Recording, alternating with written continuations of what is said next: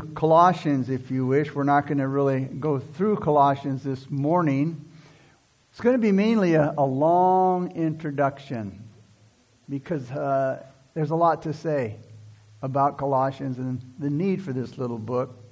I'm just going to read the opening greeting in Colossians chapter 1 and then we'll get to the to the introduction. It says Paul an apostle of Jesus Christ by the will of God and Timothy our brother to the saints and faithful brethren in Christ who are in Colossae. Grace to you and peace from God, our Father, and the Lord Jesus Christ. In verse 2, where it says, To the saints and faithful brethren of Christ who are in Colossae, you could put in there, To the saints and the faithful brethren who in Christ who are in Covina. Because it speaks to us this morning as well as it does to those in Colossae at the time. Remember when newspapers, maybe you still get them. Remember when newspapers used to carry horoscopes? A lot of people would read their horoscopes first thing in the morning before starting their day. They were looking for answers, signs, and predictions in the movements of the stars. It's not a science. But there's a long history of people looking up at the stars to plan their lives. So, do the stars have any influence over our lives?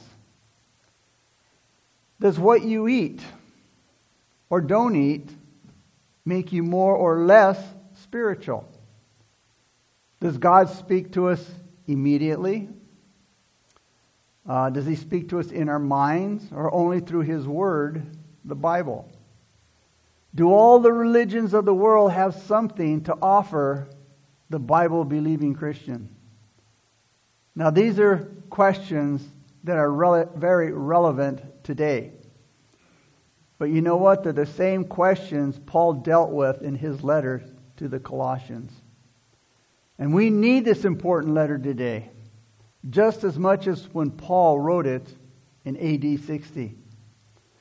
Colossians was written to fight against errors in the church and to show that believers have everything that they need in Jesus Christ. Colossae probably would have never been mentioned in the New Testament if it hadn't been for the church there. It's not mentioned in the book of Acts because Paul didn't start the Colossian church. He never visited it. Paul heard about it, he heard about the Colossians' faith, but he'd never seen these believers personally. This was a church where the people were unknown in a small town. And they received this inspired letter from the great, greatest apostle that ever lived. Of course, that is Paul. The Colossian church started as the result of Paul's three years of ministry in Ephesus.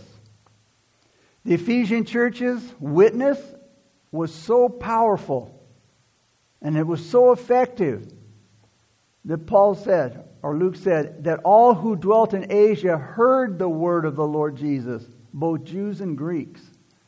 This would include people in Colossae, Laodicea, and Nicopolis. When we're trying to win people to Jesus, those that we love, those that we live with, those we're always around, we need to always remember that how we live, how we live determines how effective will be what we say. And during Paul's ministry in Ephesus, at least two men from Colossae came to a saving faith, came to know Christ Epaphras and Philemon. And it seems that Epaphras was one of the main founders of the church in Colossae because he shared the gospel with his friends there. He also had a ministry in the cities of Hierapolis and Laodicea, according to uh, Colossians 4. Philemon had a church meeting in his home, and it's likely that Apphia and Archippus, mentioned in chapter 4, the wife and son of Philemon, and that Archippus was the pastor of the church there. So there's a good lesson for us here. And that is, God doesn't always need an apostle or a person in full time ministry to get a ministry started. Nor does he need big fancy buildings. He doesn't need well known leaders. He doesn't need big organizations.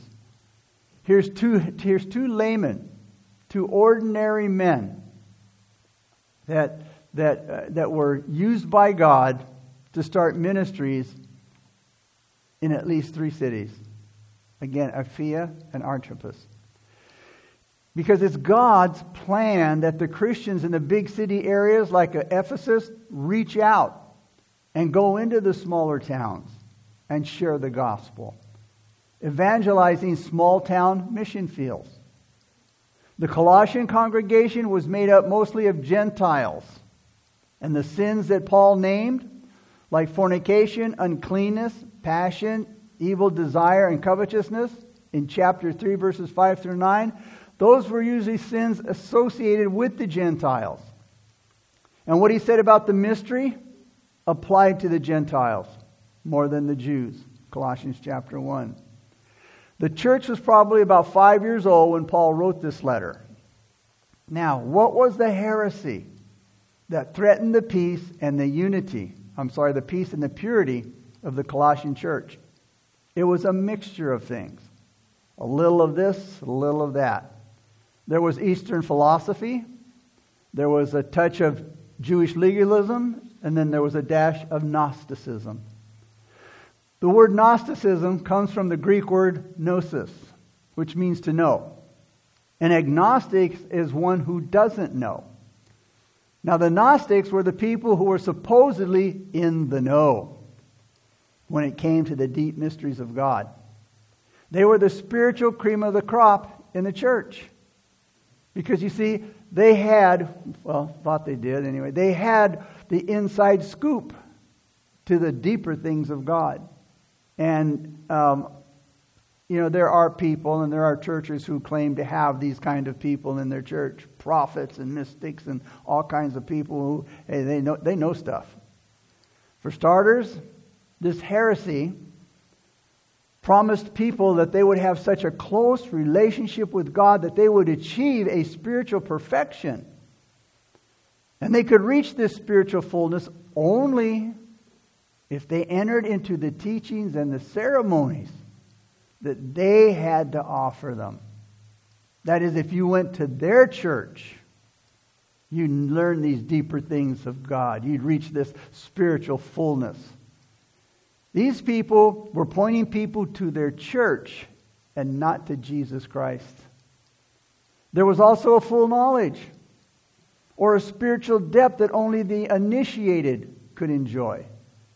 And this wisdom that they claimed to have would release them from earthly things and put them in touch with heavenly things. But in reality, all of this teaching was nothing but man made philosophy based on traditions and not God's truth. So it was the result of the philosophical question why is there evil in this world if creation was made by a holy God? And how many times have we heard that? We see the evil taking place in our time. We see the, the, the violence and, and the cruelty to people and children. And people you just say, well, you know, if God was so holy and so good and so loving and so kind. Why is there so much evil? Why does He let the bad things happen to these good people? And a, like I said, it's a question that is still asked today. And as these philosophers reasoned and thought about it, they came to the wrong conclusion that matter was evil. Matter was evil. Their next false conclusion was that a holy God couldn't come in contact with evil matter. So there had to be a series of emanations or mediators from God to his creation. In other words, between a holy God and this earth was a multitude of beings angels, messengers of some kind that, that formed a bridge of which Christ was just a member of those emanations. He was just a member of the rest of these beings that made that bridge. They believed a powerful, in a powerful spirit, a powerful spirit world They used material things to attack mankind. They also believed in a form of astrology, believing that angelic beings ruled heavenly bodies and influenced affairs on the earth. And then added to these Eastern ideas was a form of Jewish legalism. The teachers believed that circumcision was helpful, helpful in growing spiritually. They taught that the Old Testament law, especially the dietary laws, what you could eat, what you couldn't eat, what you could drink, what you couldn't drink, was also useful in reaching spiritual perfection. Spe- specific rules and specific regulation, regulations told them what was evil as well as what was good. And since matter was evil to them, they had to find some way to control their human natures in this attempt in trying to find perfection. And so, two different practices resulted. One was a school of thought believe, believing that the only way to conquer evil matter was by, by means of strict discipline. That is asceticism. That, by, that is by self denial. If I don't do this and if I quit doing that and I you know, uh, stay away from this, you know, I'm going to reach spiritual maturity. The other way, or the other view, thought that it was okay to take part in all kinds of sin because matter was evil anyway. It seems that the first opinion, one of self denial, asceticism, was the main one in Colossae. So you see, it's easy to see how this kind of teaching weakened the foundations of the Christian faith. To start with, these heretics attacked the person and the work of Jesus Christ. To them, Jesus was just one of God's many emanations, one of the many beings that formed this bridge from God to man. Just another spiritual being, not the true Son of God who really came in the flesh. The incarnation means God with us. God with us. But these false teachers declared that God was keeping his distance from us. But when we trusted the Son of God, when we trust in the Son of God, there's no need for these intermediary beings between us and heaven. You know, we don't need Mary, we don't need priests, we don't need popes, we don't need anybody to help us make contact with God. And again, I, have seen, you know, I, have seen a, a, bumper sticker said, if you, if you can't find Jesus, look for Mary. Okay? We don't need Mary in that sense. We are complete in Jesus Christ. Priests and popes can't help us, you know, get to Jesus Christ. 1 John 2 2, it says, We have an advocate who pleads our case before the Father. He is Jesus Christ. He's our advocate, the one who is truly righteous. He himself is the sacrifice that atones for our sins, and not only for our sins, but the sins of all the world. We read in Hebrews 10:11, and every priest stands ministering daily and offering repeatedly the sa- same sacrifices, which can never take away sins. So a priest can stand all day long offering sacrifices over and over and over again, and they can never take away sins. We read in 1 Timothy 2:5, For there is one God and one mediator between God and men, the man Christ Jesus. Christ's work on the cross settled the sin question once and for all. Jesus totally defeated Satan and all of his forces. Jesus put an end to the legal demand or the requirements of the law. Jesus is the fulfillment of the law. Again, the law, he put that away about you know, what you could eat and what you couldn't eat. Jesus said in John 17, For I have finished the work which you speaking of his Father, have given me to do. I finished the work. It's done. And then when he bowed his head and gave up his spirit in John 19:30, he said, "It is finished. Done, complete in Christ. Add nothing." In fact, Jesus Christ alone is the preeminent one. Colossians teaches us. The preeminent one, the, the, the only one, the number one. All that the believer needs is Jesus Christ. Nothing else. Matter is not evil. The human body is not evil. God created this body. Everything He created, He said, was good. The problem is that each person is born with a fallen nature. And that fallen nature wants to control the body and wants to use it for sin, but the body itself is not evil. The heart is deceitful above all things and desperately wicked. I, the Lord, search the heart. And because if it, that is the body, was evil, Jesus would have never come to earth in an evil body. Nor would he have enjoyed the everyday blessings of life as he ministered here on earth. Like going to wedding feasts, like accepting dinner invitations, like enjoying the fellowship of others. And how you eat and what you do with your body, it can be good for your health but they don't have any power to develop true spirituality. Paul said in 1 Corinthians 8 8, Food does not commend us to God, for neither if we eat are we better, neither if we eat uh, or don't eat are we the worse. So again, what, what you eat or don't eat doesn't make you any, any better uh, spiritually. It doesn't, you know, get us in a, in a better standing with God. In Romans 14, 17, Paul said, The kingdom of God, notice, is not eating and drinking, but righteousness and peace and joy in the Holy Spirit. For he who serves Christ in these things is acceptable to God and approved by men. Notice he said the kingdom of God is not eating and drinking. You know why? Because if we say, well, you know, I don't drink this because I'm a Christian, or I, I eat only this because it makes me closer to God. See, it's because some, it's something we can do. That's why the kingdom of God is not eating and drinking, because we, we be proud of it. Oh, I, I, I don't eat this and I don't drink this. And again, so it's something that I do taken away from what God has done. Righteousness and peace and joy, notice, are in the Holy Spirit. 1 Timothy 4 4, since everything God created is good, we should not reject any of it, but receive it with thanks for we know it is made acceptable by the word of God and prayer. So again, eating, drinking, it doesn't make us any closer to God, any better with God. As far as astrology goes and the influence of angels and heavenly bodies, Paul condemned those things with a passion because the cross, on the cross, Jesus won total victory over all satanic powers.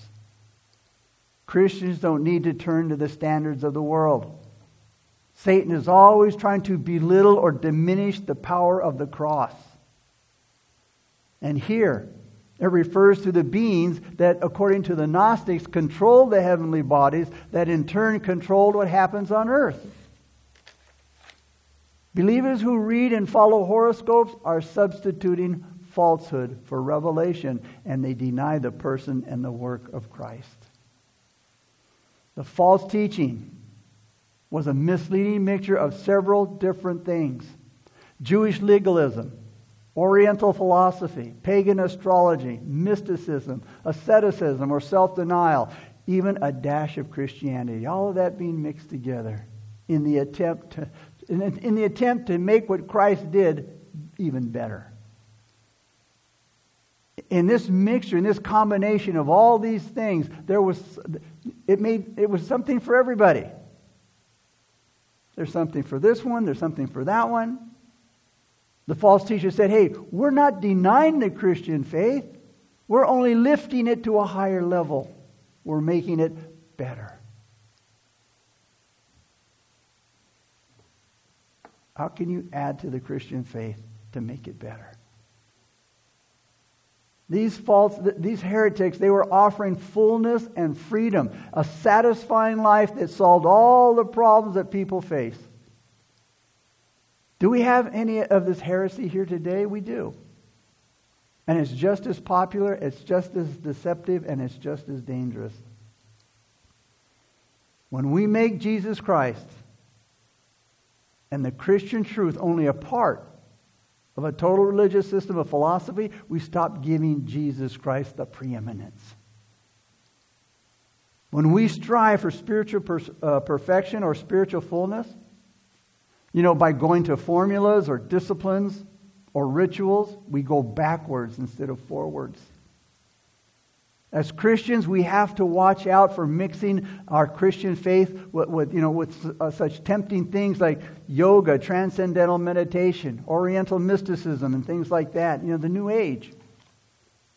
We need to beware of so called teachers of deeper life who offer a system for victory and the abundant life that bypasses devotion to Jesus Christ. In all things, in all things, he must have the preeminence. So, this heresy was totally different than what Paul was teaching the Colossians. It gave a negative view of life. Like God is far away and matter is evil and demonic forces are constantly threatening us. The Christian faith teaches that God is near to us, that God made all things good even though they can be used for evil and that Christ has delivered his people from the powers of darkness. This heresy, this heresy turned the world into a, uh, into a, a scary prison. While Jesus made it clear that the Father is at work in this world taking care of his own. And finally, these false teachers tried to ch- change people from the outside by means of what they ate by means, means by what they did. But true spiritual growth comes from within. Listen to what Jesus said in Mark 7:23. He says the things that make people wrong are the things that come from the inside. He said all these bad things begin inside a person, in the mind bad thoughts, sexual sins, stealing, murder, adultery, greed, doing bad things to people, lying, doing things that are morally wrong, jealousy, insulting people, proud talking, and foolish living. Notice these things come from the inside of a person, Jesus said. And these are the things that make people unacceptable to God. So it's not what we what we eat and what we it's it's already it's it's in our nature. So, this is the kind of theological background that Paul is dealing with here. So, he turns to practical things to think about. Like what the divinity, death, and resurrection of Jesus Christ should mean to all Christians. Because our eternal destiny is sure. Heaven should fill our thoughts.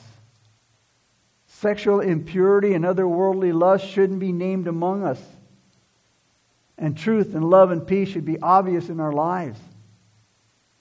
And our love for Jesus Christ should also transfer. It should our love for Jesus should, be seen in our love toward other people. To our friends, to our fellow believers, our spouses, our children, our parents, our servants and, and masters.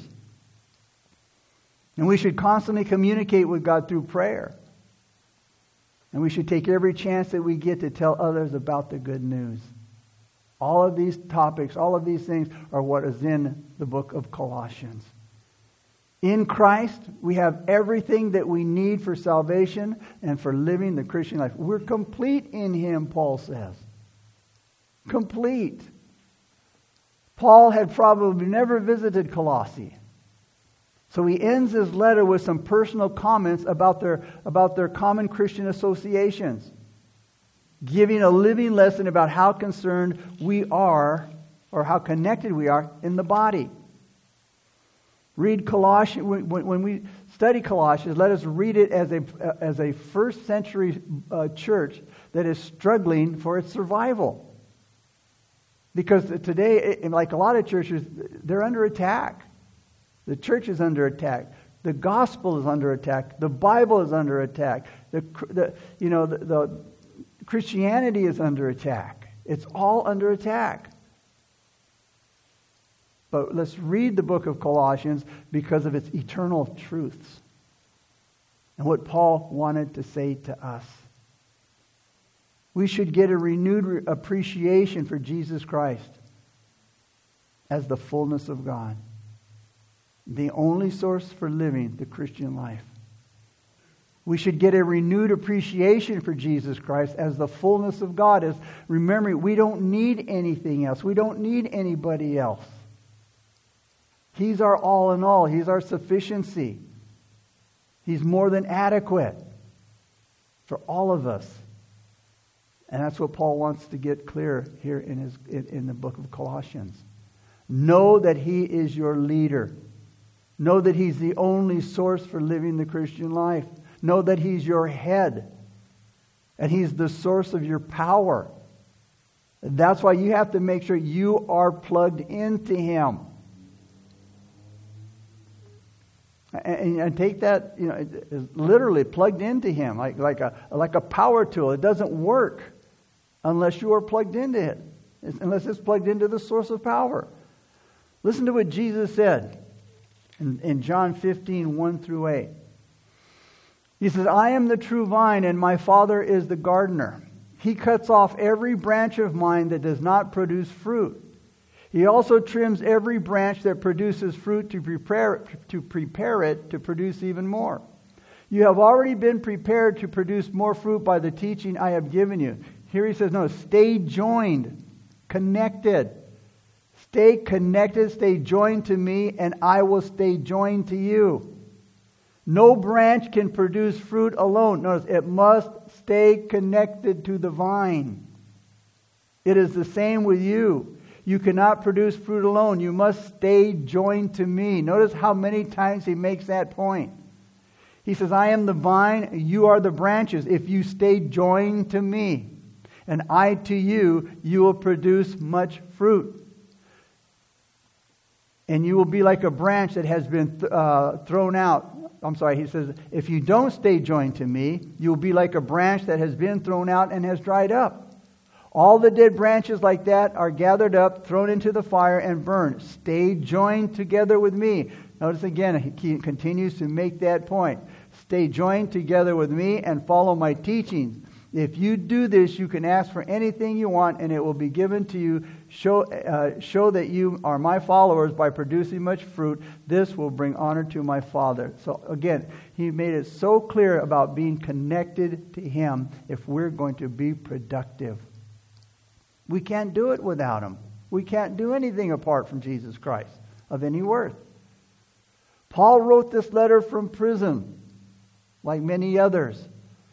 This prison that Paul was in was actually a house where he was kept under close watch all the time, at all times.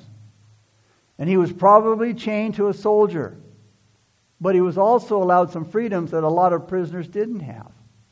And he was allowed to write letters and to have any visitors that he wanted to see.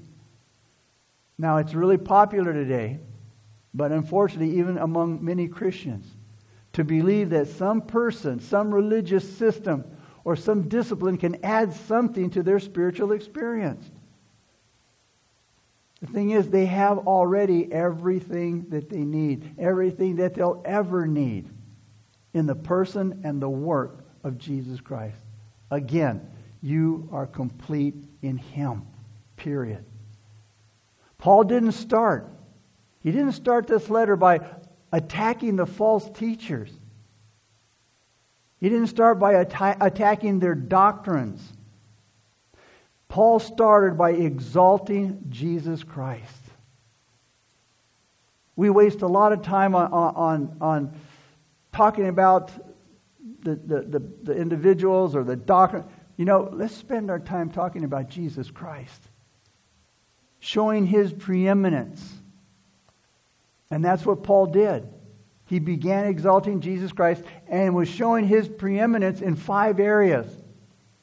Jesus was preeminent in the gospel message, preeminent in redemption, preeminent in creation, preeminent in the church, and preeminent in Paul's own ministry. And those five things, Jesus Christ was preeminent. He was the main thing. And as Pastor Chuck always used to tell us, keep the main thing the main thing. The people that Paul was writing to had become Christians because of the gospel message brought to them by Epaphras. And if this message was wrong, then they weren't saved at all. Once he had established the preeminence of Christ, then Paul attacked the heretics on their own ground based on what they were teaching. In chapter 2, Paul exposed the false origin of these teachers. And he showed how their teachings contradicted everything that Paul taught about Jesus Christ. It's important as a Christian that you really, that we really understand this letter. Because if you don't, you could, you could likely be led astray by some appealing and, and enticing so called new and improved kind of Christianity. But Paul didn't think his job was done after he proved that the heretics were wrong. Because he still had something really important to say to the church. In chapters 3 and 4, Paul examined the greatest remedy for false teaching, and that was a godly life. A godly life. People who say it doesn't matter what you believe, just as long as you live a good life, they're way offline. They're not thinking sensibly. Because what we believe determines how we behave. And a behavior, our behavior is an index to the doctrine that we believe. If we believe that matter is evil, we'll use our bodies one way. But if we believe that our bodies are temples of the Holy Spirit, then we will live based on what we believe.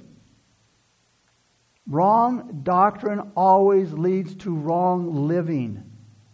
Right doctrine leads to right living.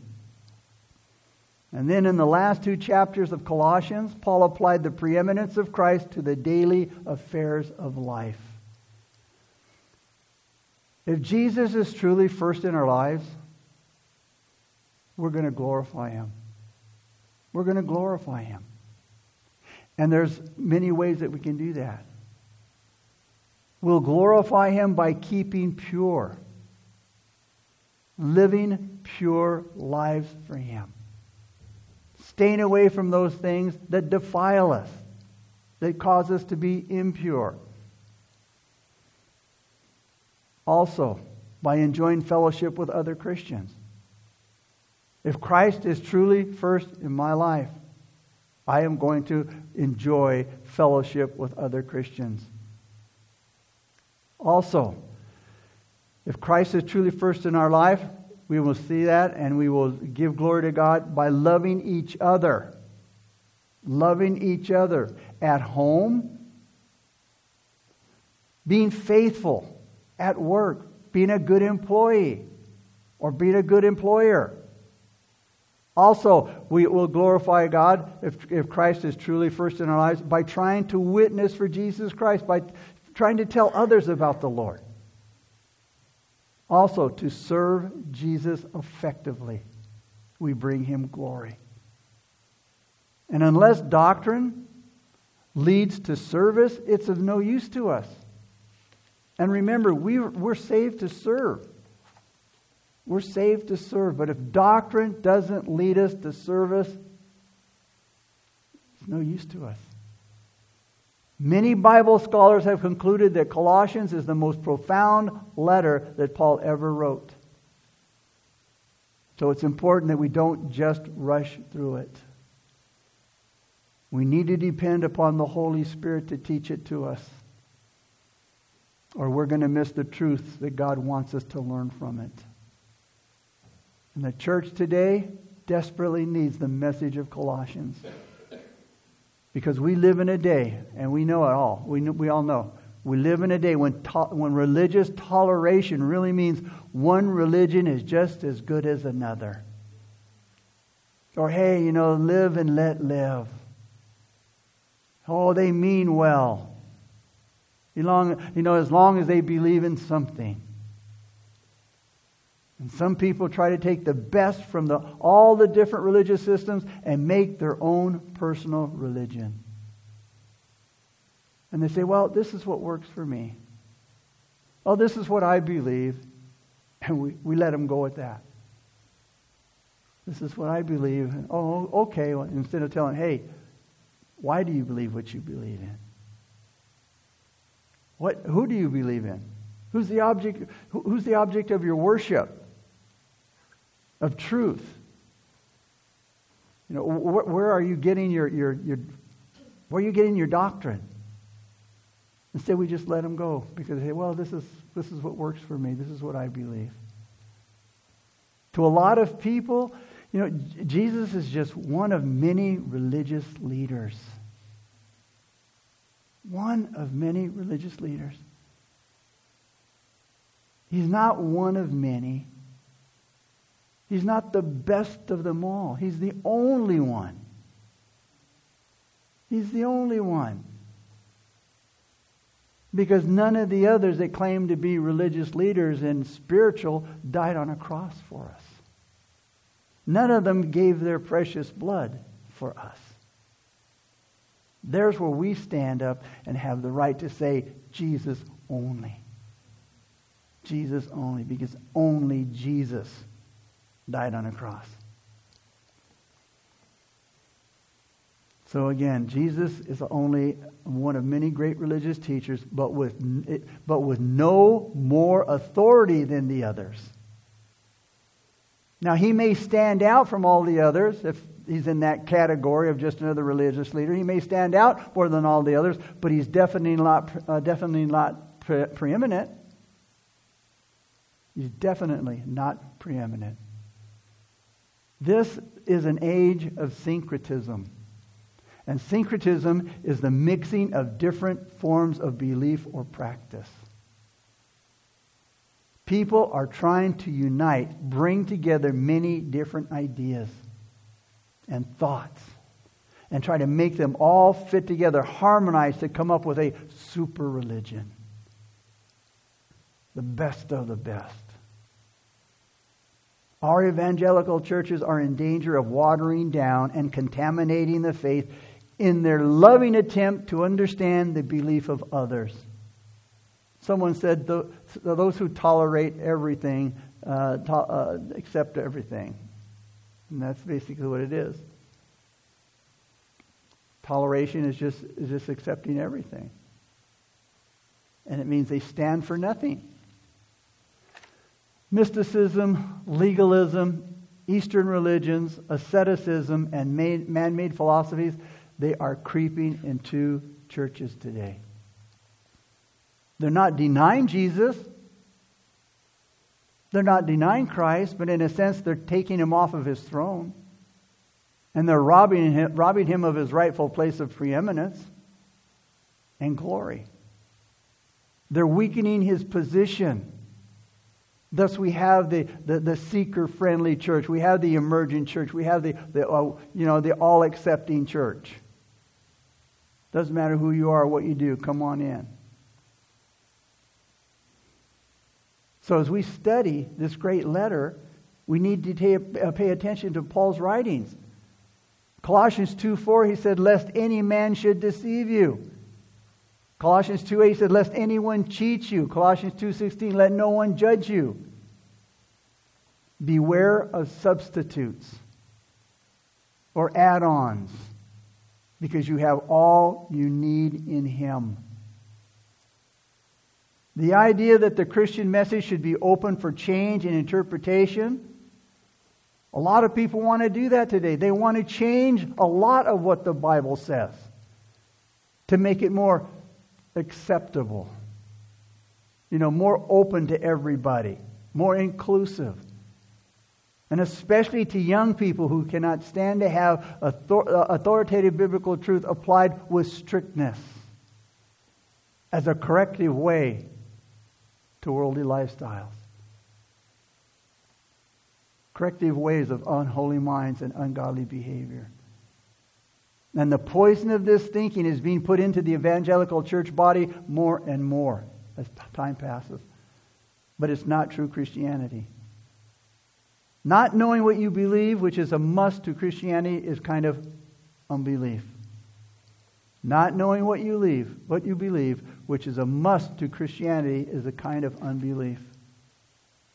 Refusing to acknowledge and defend the revealed truth of God in His Word is an especially stubborn and wicked kind of unbelief.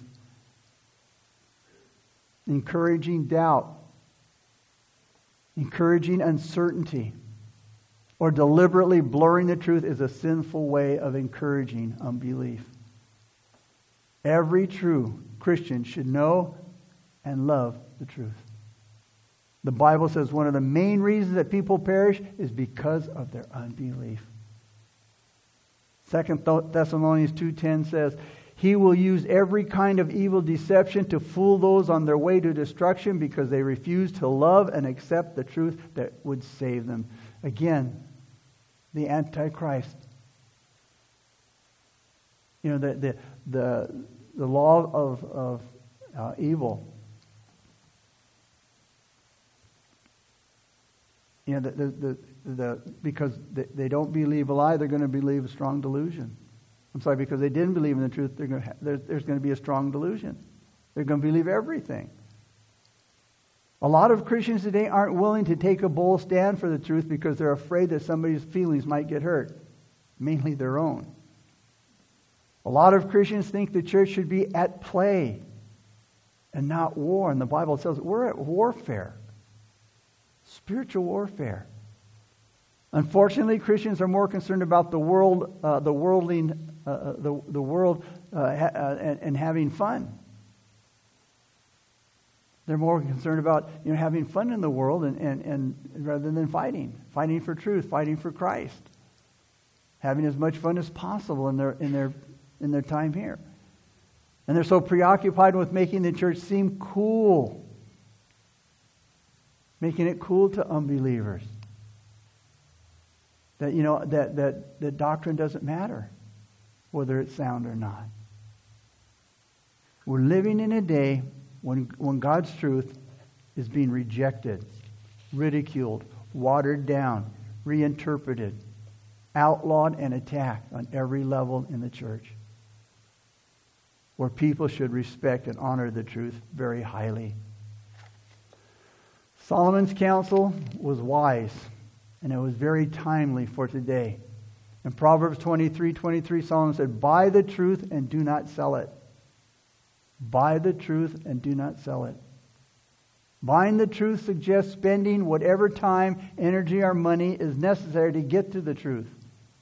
And when you get it, hold on to it for dear life and don't sell it. Because when you know the truth, and that you are right, don't back down. Stand up and speak up. If I was, if you and I, if we were falsely accused of some crime and our life was at stake, would you just sit there and be quiet? No. You, you couldn't shut us up. In closing, in studying this extraordinary letter, we need to remember ourselves. We need to remind ourselves that we are complete in Jesus Christ. We should watch out for any teaching that claims to give us something more to make what we have better. Something more than we already have in Christ. All of God's fullness is in Him. And He has perfectly equipped us for the life that God wants us to have. We don't, need, we don't, we don't live and grow by adding things to Christ, but putting away things that are not edifying and, and, and, uh, and putting on Christ. And so we pray that the Lord would help us to live like those who are complete in Him. We need to pray, Lord, help us to live like those who are complete in Him. Father, we thank you again for your word. And Father, we thank you for the, the introduction that uh, the time we spent, Father, just looking at the whole background of, of Colossians and what, the, what, what Paul was dealing with, God, and, and what the church was doing, and, and, and God, just all that was wrong with it, Lord. Help us, to, help us to see through these things, God, uh, how to protect ourselves as Christians and how to protect our church, Lord. And to just watch for these things, God, that, that are all around us and are, is so appealing to so many people, Father. But may Jesus be more appealing than anything that we know of or anyone that we know. And may he be preeminent in our life, God, all the time. May he be first thing in our thoughts in the morning and the last thing in our thoughts at night, Lord.